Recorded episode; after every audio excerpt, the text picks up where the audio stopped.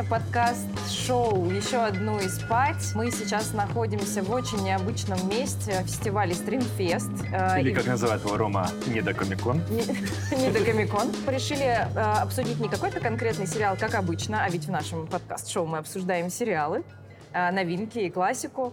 А, а решили обсудить эволюцию сериалов за последние аж 20 лет. И со мной тут за столиком, как всегда, Егор Москвитин, кинокритик. Всем привет. Рома Кантор, сценарист э, сериала «Эпидемия», великого уже фильма «Серебряные коньки». И наш коллега по подкасту, потому что ты э, ведешь славную, кстати, полезную вещь про то, как нужно писать сценарий, как вообще да, попасть э, в индустрию. Подкаст по эпизодный клан. По эпизодный клан. Майером, который у нас да, был, я один и Николаем Куликовым, до которого мы еще не доросли. Спасибо, да, спасибо, что позвали. Итак, эволюция сериалов. На самом деле я вообще ну, хочу вас сразу просто спросить, вот самое первое вообще в своей жизни сериал, вы, какой помните? Мы с бабушкой смотрели «Строго на юг». А это сериал, а, ну, мы с бабушкой смотрели, соответственно, мне было около 40.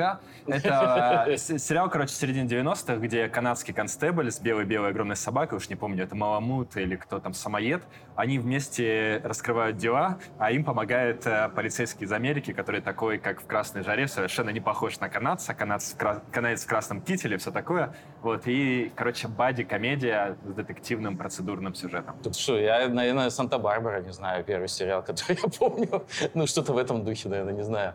А, и заставка Twin Peaks, э, конечно. О, да.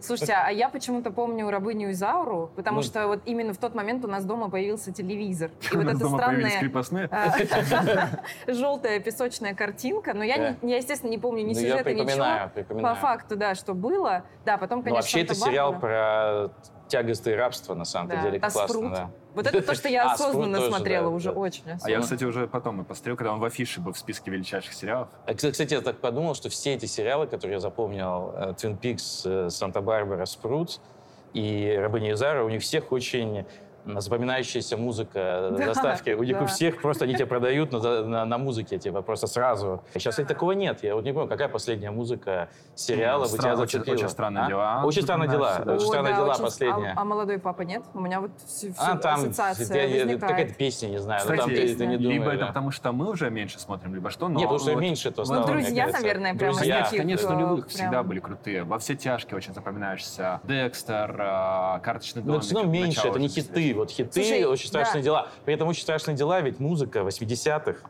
это же не современный, ну как бы. Ну, То да. есть, типа, это, это стилизация под ту музыку как раз, когда делали такие заставки, когда делали э, такие сериалы. А так с Твин что... вообще удивительная история, потому что у меня куча друзей, которые говорят, о, это музыка из Твин Пикса, но они его даже не смотрели. Ну что ж, а сегодня мы хотели, на самом деле, обсудить, как сериалы с тех пор изменились, и вообще и подходы, и содержание, потому что тоже, если дальше вспомнить, они были очень длинными, эпичными, та же «Санта-Барбара», сколько там, больше тысячи серий.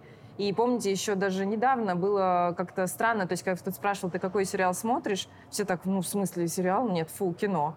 Но за последние 10 лет э, картинка стала совсем другой. Давайте вспомним вообще, э, как, например, стриминги, да, которые появились, все-таки помогли сериалам переродиться в какое-то совершенно новое творчество. Ну, все, мне кажется, началось до стримингов. То есть а, со стримингами связывают последний золотой век, так называемый век пикового телевидения. Но на самом деле все началось в 70-е, когда вдруг, во-первых, появляется HBO, а во-вторых, появляется институт шоураннеров, людей, которые начинают а, вести переговоры с продюсерами за право творчества. Мне кажется, что а, по крайней мере, потребность в стримингах появилась задолго до того, как появились технологии для стримингов. И это было два события в прошлом веке, которые определили желание и телевизионщиков, и кинокомпаний иметь что-то такое напрямую доставляющее контент для зрителей. Смотрите, в 1948 году произошел величайший судебный процесс, называется «Дело Paramount», а, после которого кинокомпаниям запретили владеть кинотеатрами. И тогда возник вечный конфликт, почему нужно давать, отдавать половину денег кому-то еще.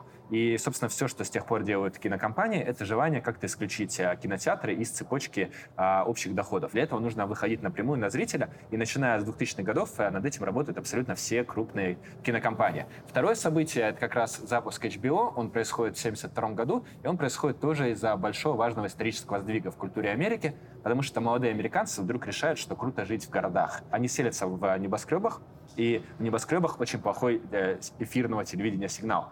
Тогда появляются несколько кабельных каналов, которые начинают тянуть свои провода под землей, и кабельные компании до сих пор а, получают 50% от каждой подписки, включая HBO, с которым вы дружите. Поэтому HBO вынужден быть дороже, чем стриминг, он вынужден отдавать половину своих денег непонятно кому, кому-то, кто протянул кабель.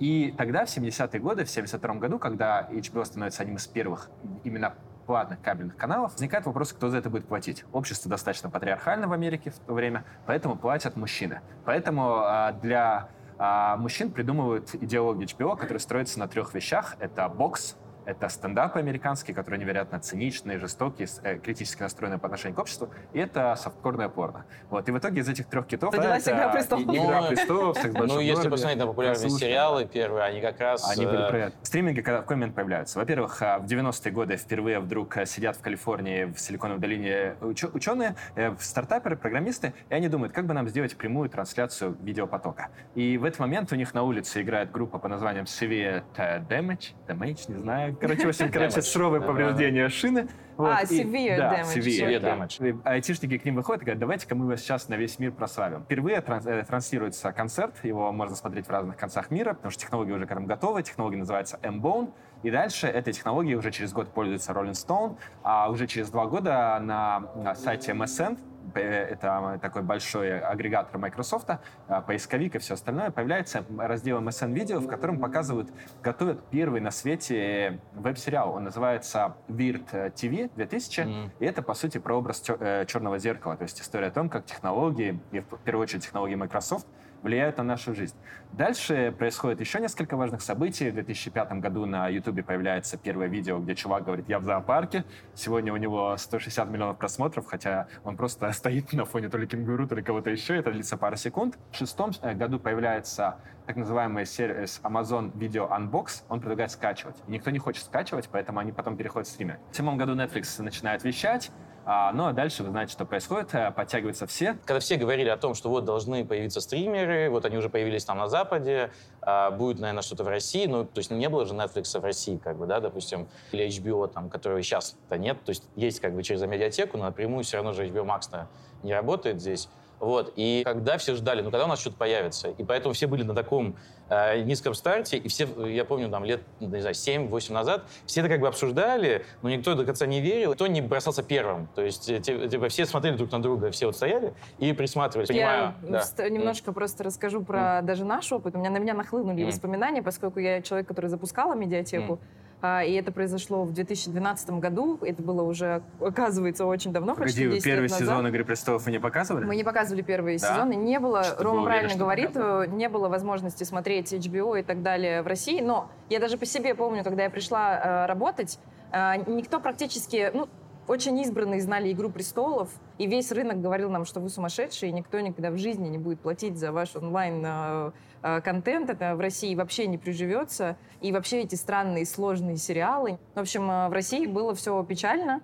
Когда мы появлялись, никто в нас совершенно не верил. И, в общем, перспективы все рисовали нам нерадужные. По-моему, в России со стримингом а, премьер был первым, Да, а, потому кажется, что да. появился сериал э, «Домашний арест». «Домашний «Домашний арест», да, арест. который, собственно, был вот этим, то, что американцы говорят, game changer, да, то есть э, когда вышел популярный, сериал, который действительно стал популярным, как его еще смотрели, непонятно, скорее всего, в основном э, по пиратским образом э, в тот момент, потому что еще не успело подписаться такое количество людей, но на самом-то деле для дебютного стриминга русского это были большие очень цифры в тот момент, ну, то есть там огромное количество людей подписалось, собственно, впервые. И теперь уже все побежали, и я побежал, то есть как бы в какой-то момент уже все начали, так, если мы сейчас это не делаем, мы навсегда отстанем.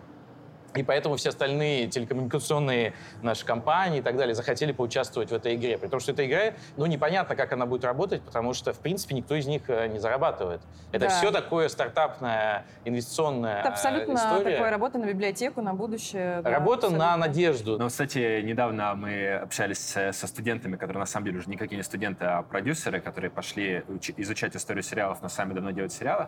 И вот э, несколько из них, таких довольно крутых ребят, говорят, что мы относимся к стримингам как к нелинейному телевидению. То есть это те же самые заказчики в России, это примерно та же драматургия, примерно те же ограничения по темам и так далее. То есть они не видят какого-то большого сдвига в плане свободы из-за появления стриминга. Да нет, ну тут не, не в плане, на самом деле, мне кажется, даже тем, сколько в плане возможности, что раньше просто было, я просто прекрасно помню, как сам, как сценарист, э, когда я начинал, э, что было там три окна, вот, и в них там сидело там три э, бухгалтерши, как бы, и ты их все знаешь, и ты знаешь их вкусы, ты знаешь их потребности, они, в общем-то, не меняются, а они об этом заявляют, в общем, что им нужно, и все, и, и вся воронка смыслов, она как бы сужается до этих окон.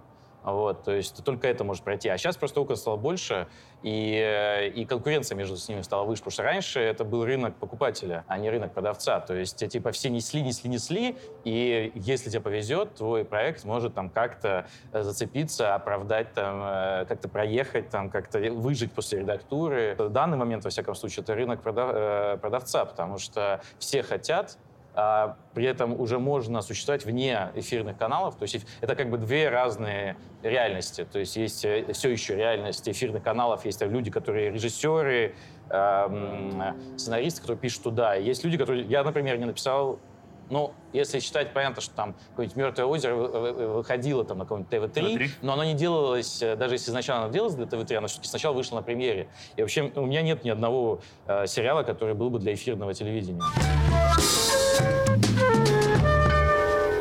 Значит, ведь когда-то в России были популярны очень зарубежные сериалы, ну, в смысле, там, вот мы вспоминали да, да. А, Twin Peaks, мы вспоминали э, Санта-Барбара, Рабыни Зара. Если все 90-е взять, а, большинство популярных сериалов были, да. да, и бразильские, там, иностранные сериалы. И еще был момент, когда, там, условно говоря, там, Сопрано, по-моему, показывали по НТВ. Еще был Секс этот в большом городе на РЕН-ТВ. Да, Но потом, да. как будто был, все собрались продюсеры и сказали, так, ребят, давайте так, не покупаем зарубежные сериалы, не показываем их по телеку, давайте делать свои русские, потому что нам надо зарабатывать, потому что на этом мы не зарабатываем, у нас мы не производим ничего. Потому что в какой-то момент а, это все переключилось, это произошло довольно резко. В прайм-тайм ты больше не увидишь, а, кроме только дециметровых каких-то ну, там, кабельных каналов, ты не увидишь зарубежные сериалы это по российскому телевидению. Если вы сейчас так посмотрите, там нет зарубежных да. сериалов популярных. Мне кажется, это было волевое решение, потому что нельзя было за один день вот так вот пере... поменять вкусы аудитории. К тому же эти русские сериалы часто не по качеству, особенно тогда, еще не соответствовали Но помните, кстати, наш дорогой Александр Завенович Акопов, собственно, mm. он же вообще целой миссией своей взял, да, поехал в США и э, научился работать с форматами. Это была тоже целая отдельная история. Тогда еще это были ситкомы про няню, да, «Не родись красиво». Это же все не, не придумано не нами, но переписано нами сериалы были, были действительно популярные, люди их смотрели, они не остались как такой ностальгической даже вещью. Я думаю, если подытоживать историю с остановлением сериалов в России, то это три этапа. Первый называется синдикация, когда тебе гораздо выгоднее купить иностранный сериал. Особенно, mm-hmm. кстати говоря, какой-нибудь старый сезон. Мы же шли с отставанием в несколько Конечно. лет зачастую, потому да. что это было дешевле. Вот, и все равно ты будешь продавать рекламу. Ну, то есть сериал «Санта-Барбара» не был так популярен и таким культурным феноменом в США, как в России. Да. В США были более популярные сериалы, которые у нас, кстати говоря, не были. То есть, например, «Династия» или, или Даллас. Да, да, Или да. Даллас. У нас их как-то не смотрели э, особо. Второй момент — это когда вдруг появляется несколько первых сериалов российских, которые сделаны достаточно дешево, но при этом они обнажают э, потребность в своих историях. Это, наверное, «Улица разбитых фонарей», «Бандитский Петербург», а графиня де Монсоро, вот этот Бригада. «Петербургские тайны». «Бригада» — это уже 2002 Ну да, это уже 2000 да. это уже не Вот, а, mm. а дальше вдруг э, появляется ощущение, что нужно это комбинировать, и тогда вот покупают... А, то есть нет, «Маргош» — это же все формат, да, «Не родись красиво» — это формат. Это все купленные няня, вещи. да.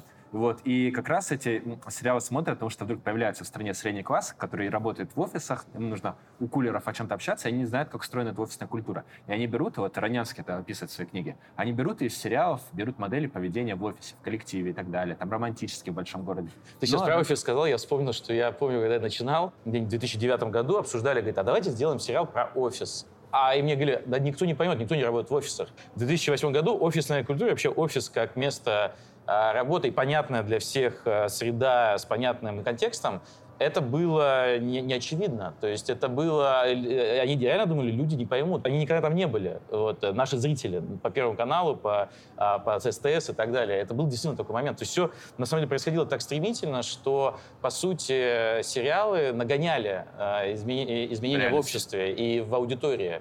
Вот, потому что тогда было проще воспринять какую-то действительно... Они говорят, так, окей, значит, там «Не родись красиво», где она там, я не помню, это же латиноамериканский какой-то э, сериал изначально. Они говорят, окей, вот он в целом работает, давайте просто сделаем так, чтобы чуть-чуть, чтобы, ну, ну, как бы, чтобы это можно было себе представить в России. Да, там будет э, в сериале там «Счастливы вместе» два этажа у них, э, я не знаю, где они там, в Саратове, в Иркутске или в Саратове, они там, у них будет двухэтажная квартира, как, как обычно в Саратове, вот, но, но потому что так снимать надо, потому что люди должны появляться как-то в кадре. Вот, ну, мы на это закроем немножко глаза, но в целом должно быть восприятие, что это как будто бы в России. И мы долго жили вот как будто бы в России, вот, а потом они, это и стало Россией как будто. Про сериалы. Вот как все-таки они эволюционировали? Хочется поговорить про то, что действительно туда ушли совершенно другие создатели, да, которые... То есть раньше все равно и в Америке, да и у нас тоже сериалы считались каким-то вторичным продуктом. Насколько вообще изме- ну, изменилось производство? Ну, давайте. Всем интересно. Про бабки интересно. Так э, они связаны. Так вот, бабки — это и есть причина того, что, на мой взгляд, э, что это и произошло. Актеры сериала «Друзья», они в какой-то момент получали по миллиону долларов за, ну, в последних сезонах, там, по миллиону долларов за эпизод. Ну, то есть такие деньги очень сложно а, получить э, за фильм даже, да. Тогда действительно просто бюджет самого сериала был не такой э, высокий в, в плане производства. Понятно, что «Друзья» в какой-то момент стали уже стоить очень дорого именно из, из этих причин, но вы понимаете, что первый сезон «Друзей» и последний сезон «Друзей» визуально не отличался. Э, это была та же декорация в том же павильоне фактически, а, и только люди на 10 лет постарели, в общем. А, вот. Но а, когда начали а, снимать сериалы, которые стоили уже совершенно других денег, выглядели по-другому, а, и это был прежде всего вопрос э, качества. И э, в этом смысле как раз, наверное, э, ключевую роль сыграл сериал «Карточный домик», который я не очень люблю в принципе как сериал, но он, конечно, все изменил, потому что они сделали две вещи, даже три. А, они объявили, что вот у нас снимается звезда в сериале, что было в тот момент все еще достаточно редко на таком уровне. Они объявили бюджет, который был большой бюджет для сериала тоже. И они сказали, что мы запустим этот сериал сразу в производство. Они э, поменяли цепочку, которая все эти годы существовала в телевидении. То есть ты снимаешь пилот, доказываешь, значит, что этот концепт работает, и потом делаешь сезон. И это, у, у, э, это, это классная система, и она до сих пор, естественно, работает, но она, ее проблема в том, что она э, делает все дольше. А для Netflix то надо было быстрее выйти э, на рынок, быстрее захватить его, и у них не было времени ждать. Поэтому это было, на самом деле, ставка очень э, рискованная, очень опасная. Она могла вообще не сработать. А, но сработала. Четвертая вещь, которую они сделали, да. они выложили весь сезон. Вот я как раз про нее. Да. И они выложили сразу, что тоже не то, что ни, ни, никто тогда так не делал. Кстати, вам как комфортнее смотреть? Сразу целиком или по одной в неделю? Я понял, что мне сразу целиком, конечно, комфортнее. И, или, и даже если я не буду смотреть сразу целиком, я хочу иметь такую возможность. В каких-то сериалах э, я просто не очень понимаю сейчас, как вот, например, ты посмотрел что-то очень сюжетное, со сложным, там, пять героев, сложные, значит, там, какие-то сплетения, сложная структура. Проходит неделя, где у тебя вся жизнь пронеслась, э, там у тебя куча событий, ты посмотрел еще кучу сериалов, кучу всего-всего-всего-всего, поиграл в кучу игр, посмотрел кучу ютуба, а потом ты возвращаешься к этому, и ты уже не помнишь, что там было, и тебе надо заново входить, это пересматривать, это тоже как-то странно. Например, у меня есть два типа сериалов. Э, это сериалы, из которых я черпаю человеческое тепло, и их хочу смотреть... Да, это звучит сентиментально, но это правда. То есть если это просто что-то про отношения, там, про психотерапию, грубо говоря, про э, романтику или про дружбу, то мне хочется вот сколько мне нужно сейчас серии, столько я посмотрю. Если это про какую-то сложную вселенную, да, интрига, там, фантастика, фэнтези, мифология, а, то мне нужно обязательно время, чтобы взять и строить гипотезы, чтобы читать гипотезы, чтобы кайфовать, обсуждать с людьми. Представьте мир Дикого Запада выгруженный сразу вообще никто не будет это обсуждать. Да, это никто не, не будет думать, а что это за человек, потому что кто-то уже посмотрел, кто-то боится и так далее. Да. Или «Игру престолов» за раз. А эта модель по-настоящему оправдана только... Для событийного. Да, и не просто событийно, а именно со сложным миром, с теориями. Таких сериалов на самом деле немного. Вот тот был момент, где это идеально совпало для «Игры престолов». То есть это должен быть сериал, который действительно все хотят посмотреть и все хотят ждать. А таких сериалов, деле, не так много. Многие просто притворяются такими сериалами, и никто их не будет ждать. Мне кажется, что тренд — это минимизация рисков и поиск какой-то интеллектуальной собственности, по которой можно сделать гарантированно хорошую историю. Это и подкасты. Я думаю, что следующий большой сериал придет, скорее всего, из индустрии игр, потому что есть огромное количество вселенных, которые пока не освоены. Статьи экранизируют, это становится таким кейс-стади, например, сериал «Немыслимое» на Netflix. Вот, и много чего еще. Короче говоря, поиск чего-то, что уже сработало. То есть э, меньше будет каких-то действительно прорывных, рискованных идей. Да, я думаю, что э, этот тренд задержится. Но я бы, наверное, отметил тренд, не знаю, более такой локальный, с точки зрения именно э, тематики да, э, сериалов.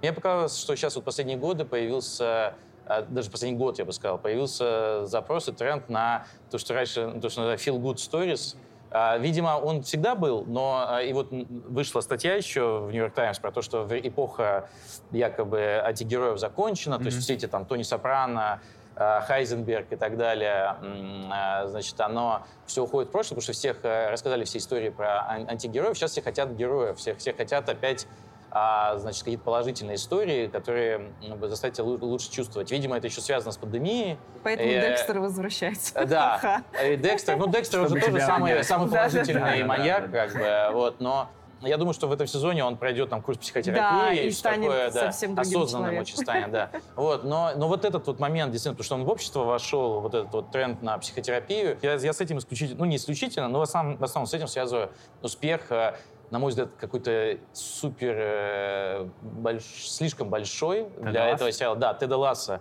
И как все хотят, чтобы он понравился. Я послушал интервью создателей. Они, конечно, не, ожи- не ожидали такого. И, я, я, и как бы, когда они сейчас делают э, второй сезон, мне кажется, они уже зная это, и, и э, они начинают делать по-другому.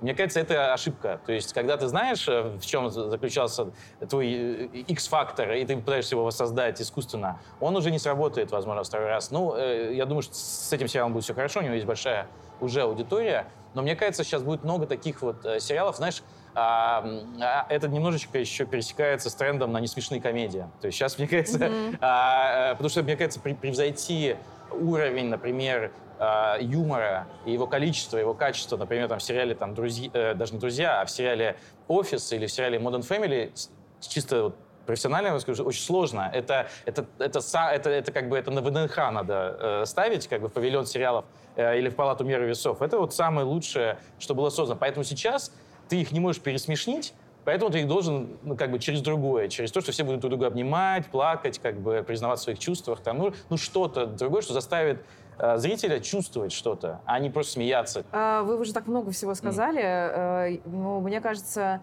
а, во-первых, продолжится такая история, как blind casting, да, это так называется, как, mm. ну, по крайней мере, не у Слепой нас кастинг. пока, да, а в Европе. Как вы вообще тоже к этому относитесь? У нас была забавная история. Ну, ты объясни с... сначала, что это такое, не Да, все знают. blind casting — это когда мы, зная даже, например, что было какое-то определенное историческое событие, и деятель э, всем известный был, например, э, с белым цветом кожи, его играет темнокожий артист в наше время, да, хотя это противоречит даже историческим рамкам. Но это новый тренд. У нас это воспринимают крайне а, негативно. У меня даже тут были выписаны смешные У нас комментарии. просто это не очевидно в принципе. Да. По... Нет, нет, я имею в виду, что одно дело, там можно говорить про общество, его там принятие, непринятие, развитие. Просто у нас это так не будет работать в любом случае, потому что, понимаешь, когда ты делаешь э, королевой чернокожую актрису или ну, там кого угодно, да. это очень видно, как бы, это все очень заметно, как бы, это все очень понятно. Это очень а, э, и, и там живут люди действительно с таким... Я не говорю, что у нас не живут люди с черным цветом кожи, просто их меньше сильно пока что. Применительно к России, э, мне кажется, у нас должно быть направление, оно есть уже, э, немножко другое, потому что странно, если у нас будет все-таки... Ну, то есть я такое могу теоретически представить, но это очень странно, что если у нас там Петра Первый будет чернокожий актер играть, да, то есть это надо, ну, как бы играть в какую-то игру.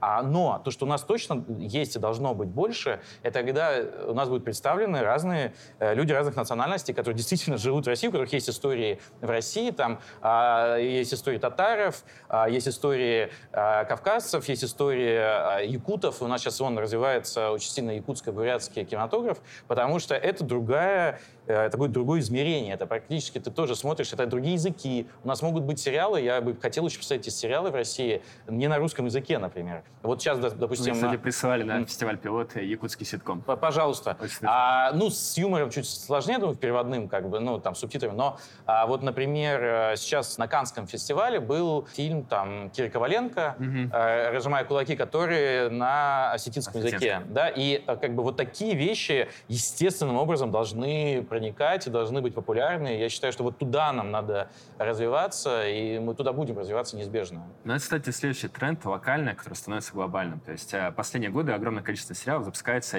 которые сделаны не на английском языке, да, допустим, HBO Europe, они делают сериал э, «Моя гениальная подруга», и там даже не итальянский, mm. а, там неаполитанское наречие. И ты все равно в любой точке мира это любишь, потому что это понятная история про детство, про дружбу, про а, то, как мы, пока мы маленькие, не замечаем всех ужасов вокруг.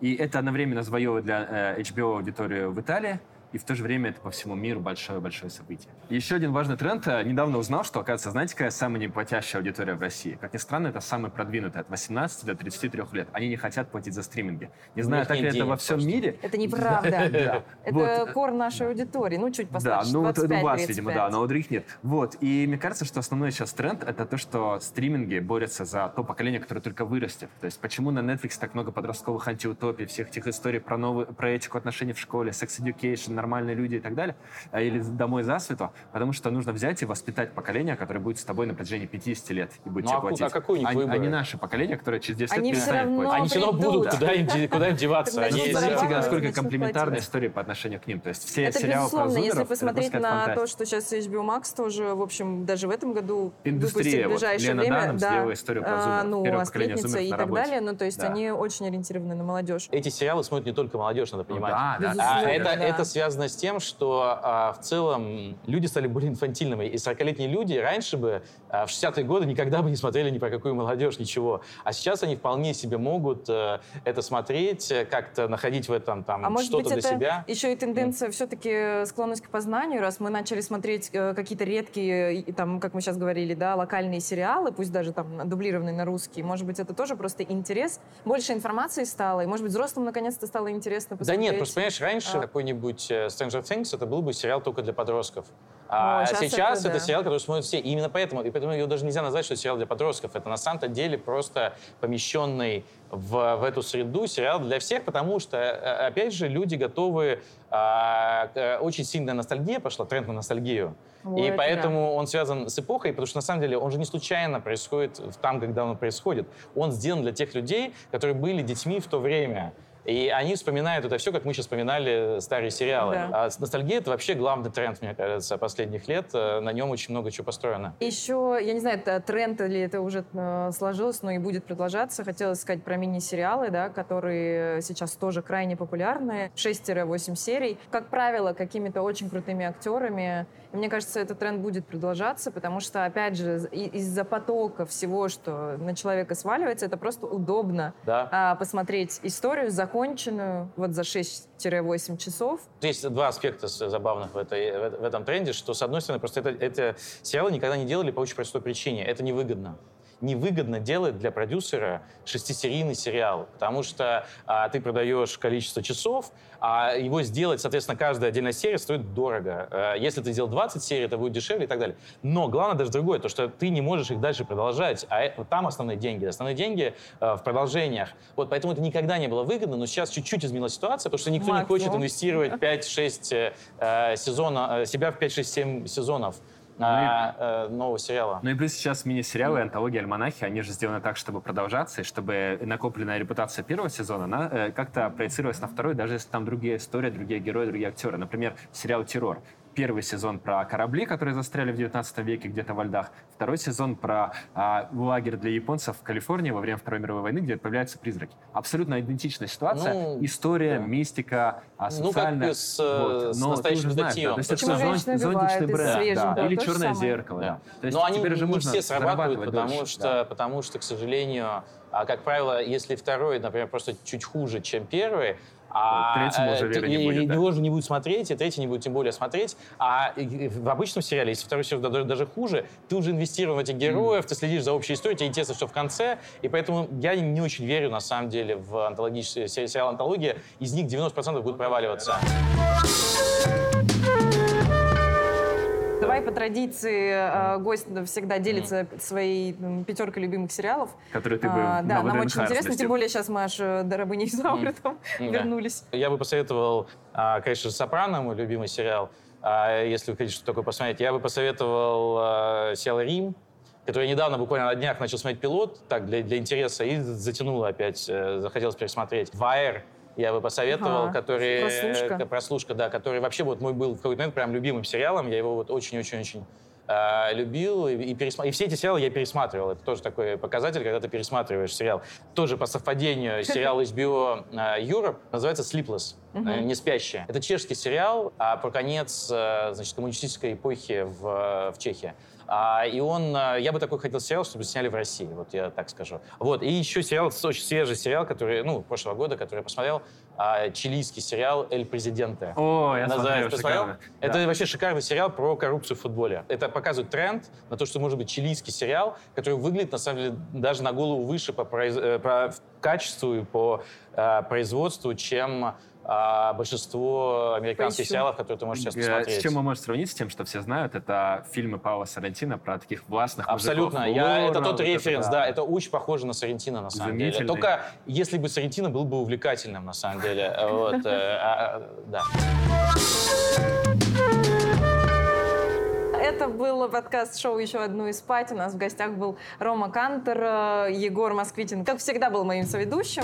А, Я Саша Нелюбина, директор по производству и продвижению контента медиатеки. Все вместе мы обсуждали эволюцию сериалов за 20 лет. Обязательно ставьте лайки, подписывайтесь, э, колокольчики на YouTube нажимайте и либо слушайте нас на всех платформах подкастов, либо смотрите на YouTube медиатеки. Всем пока!